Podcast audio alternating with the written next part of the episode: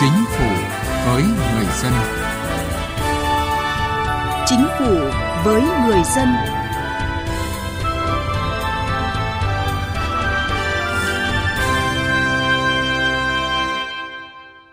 Xin kính chào quý vị và các bạn. Thưa quý vị, chứng thực bản sao từ bản chính là việc cơ quan tổ chức có thẩm quyền căn cứ vào bản chính để chứng thực bản sao là đúng với bản chính.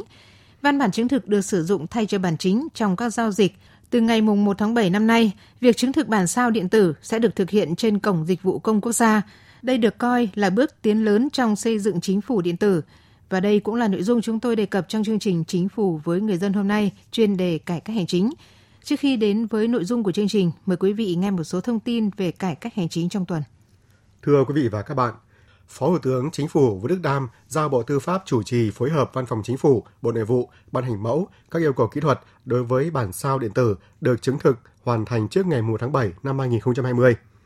Bộ Tư pháp hướng dẫn nghiệp vụ các cơ quan có thẩm quyền chứng thực trong quá trình thực hiện chứng thực bản sao điện tử từ bản chính.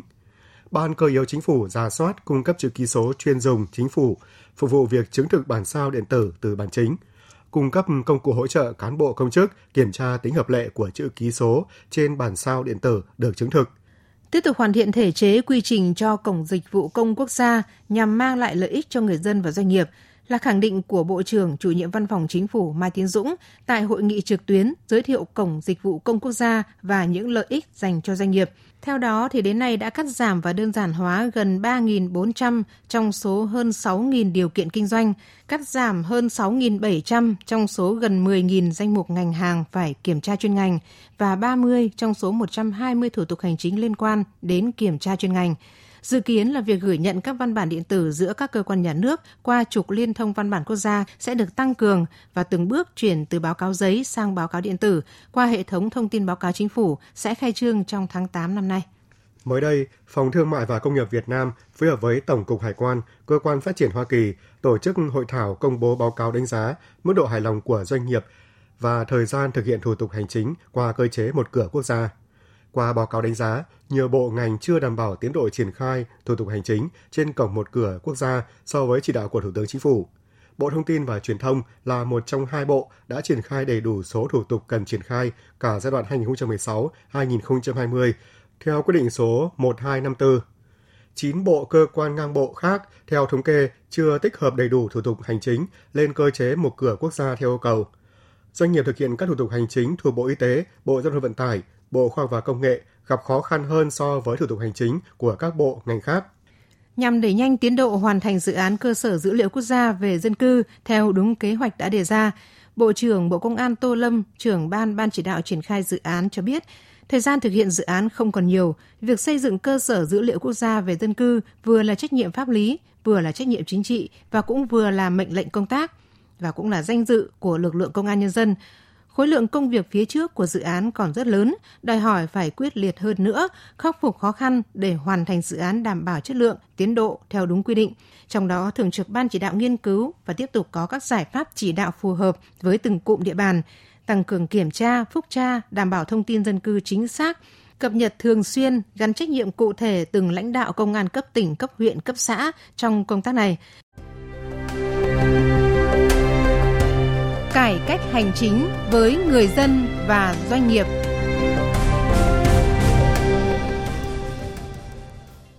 Thưa quý vị, thưa các bạn, từ tháng 7 tới, dịch vụ chứng thực bản sao điện tử từ bản chính trên cổng dịch vụ công quốc gia sẽ được khai trương và triển khai đồng loạt trên toàn quốc.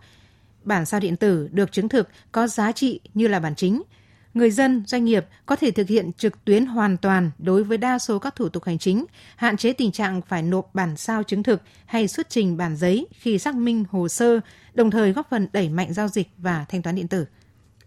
Dịch vụ chứng thực bản sao điện tử từ bản chính trên cổng dịch vụ công quốc gia sẽ được triển khai trên toàn quốc từ ngày 1 tháng 7 tới. Và đây là bước tiến lớn trong xây dựng chính phủ điện tử, giúp người dân, doanh nghiệp thực hiện hoàn toàn trên môi trường số dịch vụ chứng thực bản sao điện tử nghĩa là nó sẽ sẽ giúp người dân là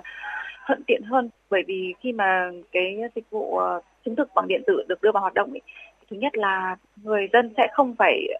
đầu trực ở các cơ quan ờ, ở các cái đơn vị mà cung cấp cái dịch vụ chứng thực như hiện nay này và tiết kiệm được chi phí cho xã hội chứng thực một cửa thì tôi đã thấy thuận tiện rồi. Bây giờ nếu mà chuyển sang à, chứng thực điện tử thì tôi thấy còn phù hợp và thuận lợi hơn nữa, giảm phiền hà và tiết kiệm chi phí cho người dân và doanh nghiệp. Hy vọng là sẽ có những hướng dẫn à, chi tiết để người dân có thể thực hiện thuận lợi. Đối với người dân và doanh nghiệp, dịch vụ này sẽ cung cấp tiện ích như cho phép đặt lịch trước khi đến thực hiện chứng thực, giúp giảm thời gian chờ đợi khi thực hiện chỉ trong 15 phút. Theo ông Ngô Hải Phan, Cục trưởng Cục Kiểm soát Thủ tục Hành chính, Văn phòng Chính phủ, bản sao chứng thực điện tử được ký số và đóng dấu bảo đảm tính nguyên vẹn, chính xác và có thể sử dụng lại nhiều lần. Người dân, doanh nghiệp thực hiện trực tuyến hoàn toàn đối với đa số các thủ tục hành chính đã được cấp trên môi trường điện tử, loại bỏ tình trạng phải nộp bản sao chứng thực, xuất trình bản giấy để xác minh lại hồ sơ như hiện nay. Đầu tiên là chúng ta vẫn phải làm người chúng ta để đến trực tiếp. Sau đấy thì cái cơ quan đó thì họ sẽ kiểm tra về tính hợp lệ của các cái bản mà chúng ta yêu cầu chúng ta phải chứng thực và trên cơ sở cái phần mềm của cổng dịch vụ quốc gia ấy, thì sẽ nhập đời chứng và ký số đóng dấu theo thẩm quyền và trả lại cho người dân doanh nghiệp sau đấy người dân và doanh nghiệp nhận bản chứng thực điện tử có đầy đủ lời chứng chữ ký và con dấu của cơ quan có thẩm quyền tại tài khoản của mình trên cổng dịch vụ quốc gia hoặc qua hộp thư điện tử của người dân hoặc doanh nghiệp à, trên cơ sở chúng ta có bản sao uh, chứng thực uh, bản sao điện tử từ bản chính ấy, thì người dân doanh nghiệp khi thực hiện thủ tục uh, hành chính thì sẽ sử dụng cái bản này để thực hiện các giao dịch điện tử và chúng ta không phải trực tiếp uh, đến cơ quan hành chính để đối chiếu cái bản chính với bản sao. Theo Bộ Tư pháp, trong năm 2019, số lượng bản sao chứng thực được thực hiện là trên 102 triệu bản. Nếu như sử dụng lại được 30% kết quả chứng thực, chi phí xã hội tiết kiệm được lên hơn 428 tỷ đồng mỗi năm. Tuy nhiên, để triển khai dịch vụ chứng thực bản sao điện tử có hiệu quả, theo ý kiến của một số chuyên gia trong lĩnh vực này, cần làm rõ về kho dữ liệu chứng thực, cấp chứng thư số, vấn đề bảo mật khi triển khai dịch vụ, đặc biệt là phải quản lý chặt chẽ việc cấp, sử dụng, khai thác bản sao chứng thực điện tử, bởi bản chứng thực điện tử sẽ sử dụng nhiều trong hoạt động kinh tế xã hội. Ông Đào Duy An, Hiệp hội Công chứng viên Việt Nam nêu ví dụ. Thì cái bản sao điện tử này nó sẽ phải qua một cái bước nữa là cái bước xác minh đối với cái người tiếp nhận nó. Trước đây nếu như là cái bản giấy ấy, thì người ta cầm cái bản giấy là người ta biết ngay là cái này đã được sao mặc định nó là đúng à thế nhưng cái bản điện tử thì người sử dụng nó sẽ phải xác minh. À, nếu như chỉ là một cái văn bản một vài trang giấy thì nó cũng rất đơn giản thôi. Thế nhưng với những cái hồ sơ mà có dung lượng lớn thì sẽ mất rất nhiều thời gian. Tuy nhiên nếu như giảm thiểu những cái yếu tố xác thực thì nó cũng dẫn đến một việc là nó tính bảo mật nó sẽ giảm đi. Ví dụ như thế này một người có thể cầm hồ sơ của người khác hoặc của một doanh nghiệp đi để chứng thực và người ta để những cái dữ liệu chứng thực đó ở trên cái tài khoản của người ta. Như vậy có nghĩa là người ta sẽ có thể sử dụng cái dữ liệu của người khác được rất là nhiều lần vậy thì cái người mà chủ đích thực của cái giấy tờ đó người ta có đồng ý với cái việc đó hay không về vấn đề bảo mật Ban cơ yếu chính phủ cho biết sẽ cung cấp dịch vụ kiểm tra tính hợp lệ của chữ ký số, bảo đảm tính an toàn, toàn vẹn của bản sao chứng thực điện tử đã cấp cho cá nhân, cơ quan tổ chức. Đối với triển khai chữ ký số trên dịch vụ chứng thực bản sao điện tử từ bản chính, khi đăng nhập hệ thống, cán bộ công chức thực hiện hệ thống này có thể sử dụng chứng thực số để đăng nhập. Theo Ban cơ yếu chính phủ, đây là biện pháp quản lý để hạn chế truy cập trái phép vào hệ thống. Ngoài ra, đơn vị sẽ xây dựng và công bố dịch vụ chữ ký số, chứng thực bản sao trên cổng dịch vụ công quốc gia. Ông Nguyễn Đăng Lực, Phó trưởng Ban cơ yếu chính phủ cho biết. Ban cơ yếu sẽ thực hiện các công cụ trong cái việc là chứng thực, xác thực chữ ký số và đáp ứng những cái vấn đề mà liên quan đến nhiệm vụ của Ban cơ yếu chính phủ. Tuy nhiên để mà thực hiện cái nội dung của nhiệm vụ Ban cơ yếu chính phủ và trong toàn bộ hệ thống thì nó thuận lợi hơn thì Ban cơ yếu chính phủ cũng có một số những cái kiến nghị như sau. Kiến nghị thứ nhất là kiến nghị Bộ Tư pháp, Văn phòng Chính phủ hướng dẫn về quy trình nghiệp vụ thể thức tài liệu điện tử được chứng thực. Cái thứ hai nữa là về mặt lưu trữ lâu dài các tài liệu bản sao điện tử có chữ ký số thì cần phối hợp với đề án lưu trữ lâu dài của Bộ Nội vụ. Cái thứ ba nữa là cần hướng dẫn đào tạo tập huấn các cơ quan nhà nước đến cấp xã. Bộ trưởng chủ nhiệm Văn phòng Chính phủ Mai Tiến Dũng cho biết, trong quá trình tiến tới xã hội số, nền kinh tế số, đẩy mạnh giao dịch điện tử thì việc chứng thực bản sao điện tử từ bản chính là rất quan trọng. Vì vậy, vấn đề chứng thực, xác thực như thế nào để tạo ra một bộ hồ sơ công chứng cần có một quy trình thống nhất từ trung ương đến địa phương và có một ừ, trình tự hợp lý để thực hiện. Mùng 1 tháng 7 năm 2020 chúng ta sẽ khai trương cái dịch vụ chứng thực điện tử, chứng thực sao bản sao điện tử Ờ, từ cái cổng với công đối với bản chính. Đây vấn đề rất quan trọng. Chúng ta cần phải có một cái quy trình thống nhất từ trung ương địa phương. Vì nếu như làm cái này mà nó không không rõ, nó không chuẩn vì nó khác với chúng ta phải ngồi ở trên bàn để cầm giấy xem đọc thì bây giờ form mẫu thế nào vấn đề cách thức thế nào trình tự thế nào để chúng ta có một cái cái, cái trình tự hợp lý và có một cái bộ sơ chuẩn để làm sao cái bộ ấy nó sẽ sử dụng rất nhiều những vấn đề liên quan đến hoạt động của xã hội giao dịch của người dân của doanh nghiệp Bộ Tư pháp đang chủ trì phối hợp cùng các cơ quan liên quan xây dựng thông tư hướng dẫn để cụ thể hóa mẫu bản sao chiến lược điện tử, thống nhất về quy trình tiện lợi cho người sử dụng. Vâng, thưa quý vị, thưa các bạn, hiện nay thì theo Nghị định số 45 năm 2020 của Chính phủ về thực hiện thủ tục hành chính trên môi trường điện tử, tổ chức cá nhân có thể yêu cầu cơ quan nhà nước có thẩm quyền cấp bản sao điện tử theo hai cách. Đó là cấp bản sao điện tử từ sổ gốc và chứng thực bản sao điện tử từ bản chính giấy tờ, tài liệu. Với trường hợp cấp bản sao từ sổ gốc thì cơ quan đang quản lý sổ gốc sẽ căn cứ vào sổ gốc để cấp bản sao điện tử có chữ ký số của cơ quan cho người yêu cầu. Bản sao này có giá trị sử dụng thay cho bản chính trong các giao dịch, trừ trường hợp pháp luật có quy định khác. Với trường hợp chứng thực bản sao điện tử từ bản chính thì thủ tục được thực hiện như sau. Tổ chức cá nhân xuất trình bản chính giấy tờ, tài liệu làm cơ sở để chứng thực bản sao. Người thực hiện chứng thực kiểm tra bản chính, chụp điện tử bản chính, nhận lời chứng thực bản sao từ bản chính và thực hiện chữ ký số của người chứng thực, cơ quan có thẩm quyền chứng thực và cập nhật vào sổ chứng thực. Thưa quý vị và các bạn, mới đây, Ủy ban dân tỉnh Vĩnh Phúc đã tổ chức hội nghị công bố kết quả khảo sát đánh giá năng lực điều hành của các sở ban ngành địa phương năm 2019, gọi tắt là DDCI 2019. Trên cơ sở hơn 1.000 doanh nghiệp chấm điểm 8 chỉ số thành phần, chương trình DDCI Vĩnh Phúc 2019 tiến hành đánh giá tại 32 đơn vị, gồm 23 sở ban ngành và 9 huyện thành phố trong tỉnh. Với số điểm đạt được là 79,61 trên thang điểm 80, Cục Thuế tỉnh Vĩnh Phúc xếp thứ nhất, đứng đầu bảng. Đây được coi là thành quả xứng đáng cho những nỗ lực làm hài lòng người dân, doanh nghiệp của ngành thuế tỉnh Vĩnh Phúc. Về nội dung này, phóng viên Đài tiếng nói Việt Nam phỏng vấn ông Hoàng Văn Nội, Cục trưởng Cục Thuế tỉnh Vĩnh Phúc. Mời quý vị và các bạn cùng nghe. À, xin chúc mừng ông và ngành thuế tỉnh Vĩnh Phúc vừa giành được cái ngôi vị quán quân trong bảng xếp hạng đánh giá năng lực điều hành cấp sở ban ngành địa phương 2019 của tỉnh Vĩnh Phúc. À, ông có thể chia sẻ gì với thính giả của Đài Tiếng nói Việt Nam về những kết quả này ạ? Cục thuế tỉnh ờ, Vĩnh Phúc luôn ý thức được vấn đề là à, các cái ờ, thủ tục hành chính thì cũng là tạo điều kiện thuận lợi cho các ờ, doanh nghiệp phát triển. Và doanh nghiệp phát triển chính là cái tạo cho tỉnh phát triển và cũng là tạo cái nguồn thu cho tỉnh Vĩnh Phúc. Thế và tăng cường cái thu hút đầu tư đối với tỉnh. Ờ, chính vì thế cho nên ngành thuế thì làm hết sức là quyết liệt. Cục thuế tỉnh đã kịp thời tháo gỡ những khó khăn cho các doanh nghiệp, nhất là những vấn đề vướng mắc về vấn đề chính sách thuế, đồng thời là hỗ trợ đối với người nộp thuế các cái ờ, vấn đề thực hiện công tác khai thuế, nộp thuế, hoàn thuế điện tử thì nói chung là cục thuế làm hết sức là quyết liệt. Công tác thanh tra kiểm tra thì cũng đảm bảo tính ờ, tuân thủ, đảm bảo về cái thời gian theo cái quy định, tạo điều kiện cho người nộp thuế là hoạt động sản xuất ờ, kinh doanh tốt.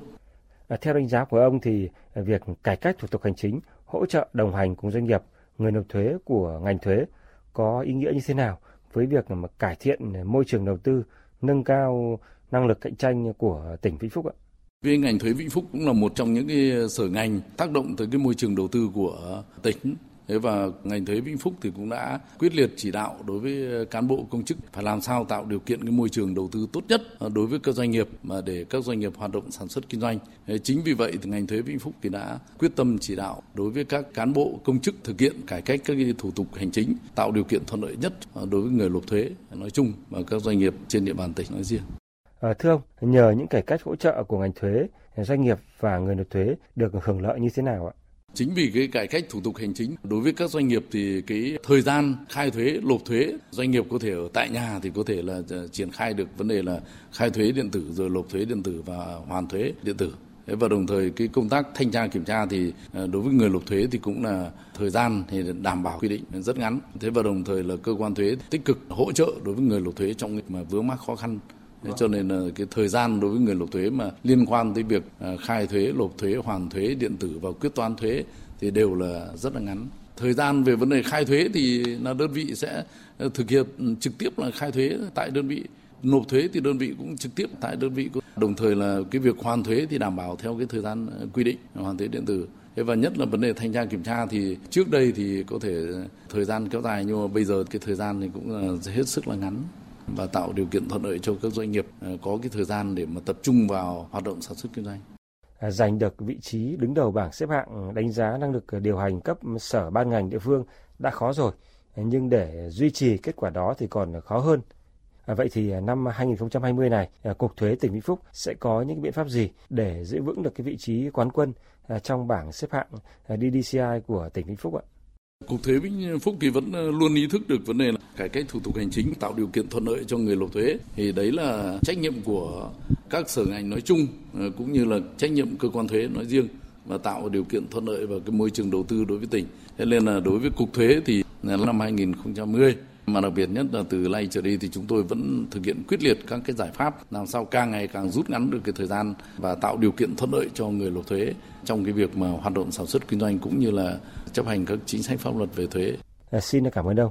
Quý vị và các bạn vừa nghe phóng viên Đài tiếng nói Việt Nam phỏng vấn ông Hoàng Văn Nội, Cục trưởng Cục Thuế tỉnh Vĩnh Phúc về kết quả khảo sát và đánh giá năng lực điều hành của các sở ban ngành địa phương năm 2019. Mỗi tuần một con số.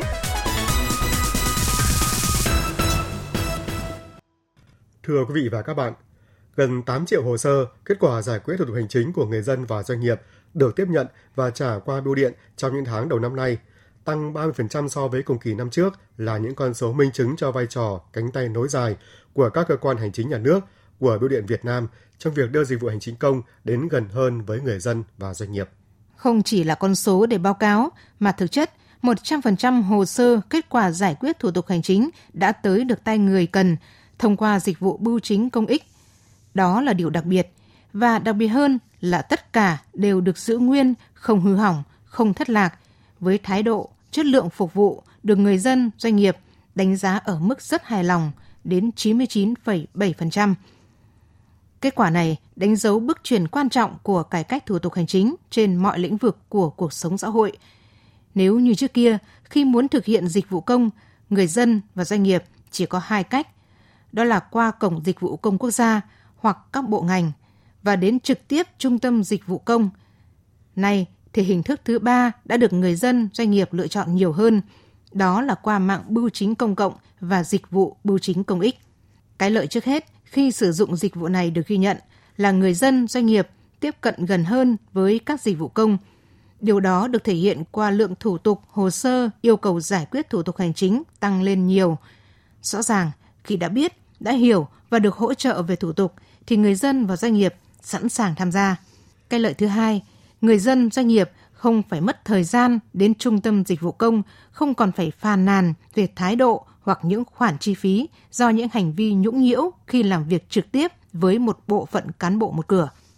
Cái lợi nữa là trong nhiều lĩnh vực, số lượng công việc nhiều, thời gian giải quyết hồ sơ thủ tục dài, cần nhiều nhân lực, khiến áp lực hoàn thành công việc rất lớn. Đồng thời, tổ chức cá nhân phải mất nhiều thời gian khi nộp hồ sơ và nhận kết quả. Vì thế, việc sử dụng dịch vụ bưu chính công ích giải quyết được tất cả các vấn đề này, giúp các sở, ban, ngành giảm áp lực lớn trong công việc, tăng hiệu quả dịch vụ hành chính công. Còn nhiều lợi ích do mạng lưới bưu điện mang lại, nhưng với gần 8 triệu hồ sơ kết quả giải quyết thủ tục hành chính của người dân, doanh nghiệp được tiếp nhận và trả qua bưu điện những tháng đầu năm nay, đã thể hiện rõ vai trò cánh tay nối dài của các cơ quan hành chính nhà nước trong quá trình thực hiện chính quyền điện tử và phát triển kinh tế xã hội của đất nước. Nếu như được đầu tư nhiều hơn, nếu như dịch vụ hành chính công được liên thông, liên kết, nếu như nguồn nhân lực hoàn thiện hơn về kiến thức, về chuyên môn nghiệp vụ, thì người dân, doanh nghiệp sẽ được phục vụ tốt hơn, các dịch vụ hành chính công cũng hiệu quả hơn trong thực tiễn của cuộc sống. Thưa quý vị và các bạn, tiết mục mỗi tuần mở con số đề cập vai trò của Bưu điện Việt Nam trong việc đưa dịch vụ hành chính công đến gần hơn với người dân và doanh nghiệp đã kết thúc chương trình Chính phủ với người dân chuyên đề cải cách hành chính ngày hôm nay. Chương trình do biên tập viên Vân Hồng biên soạn. Cảm ơn quý vị và các bạn đã quan tâm theo dõi.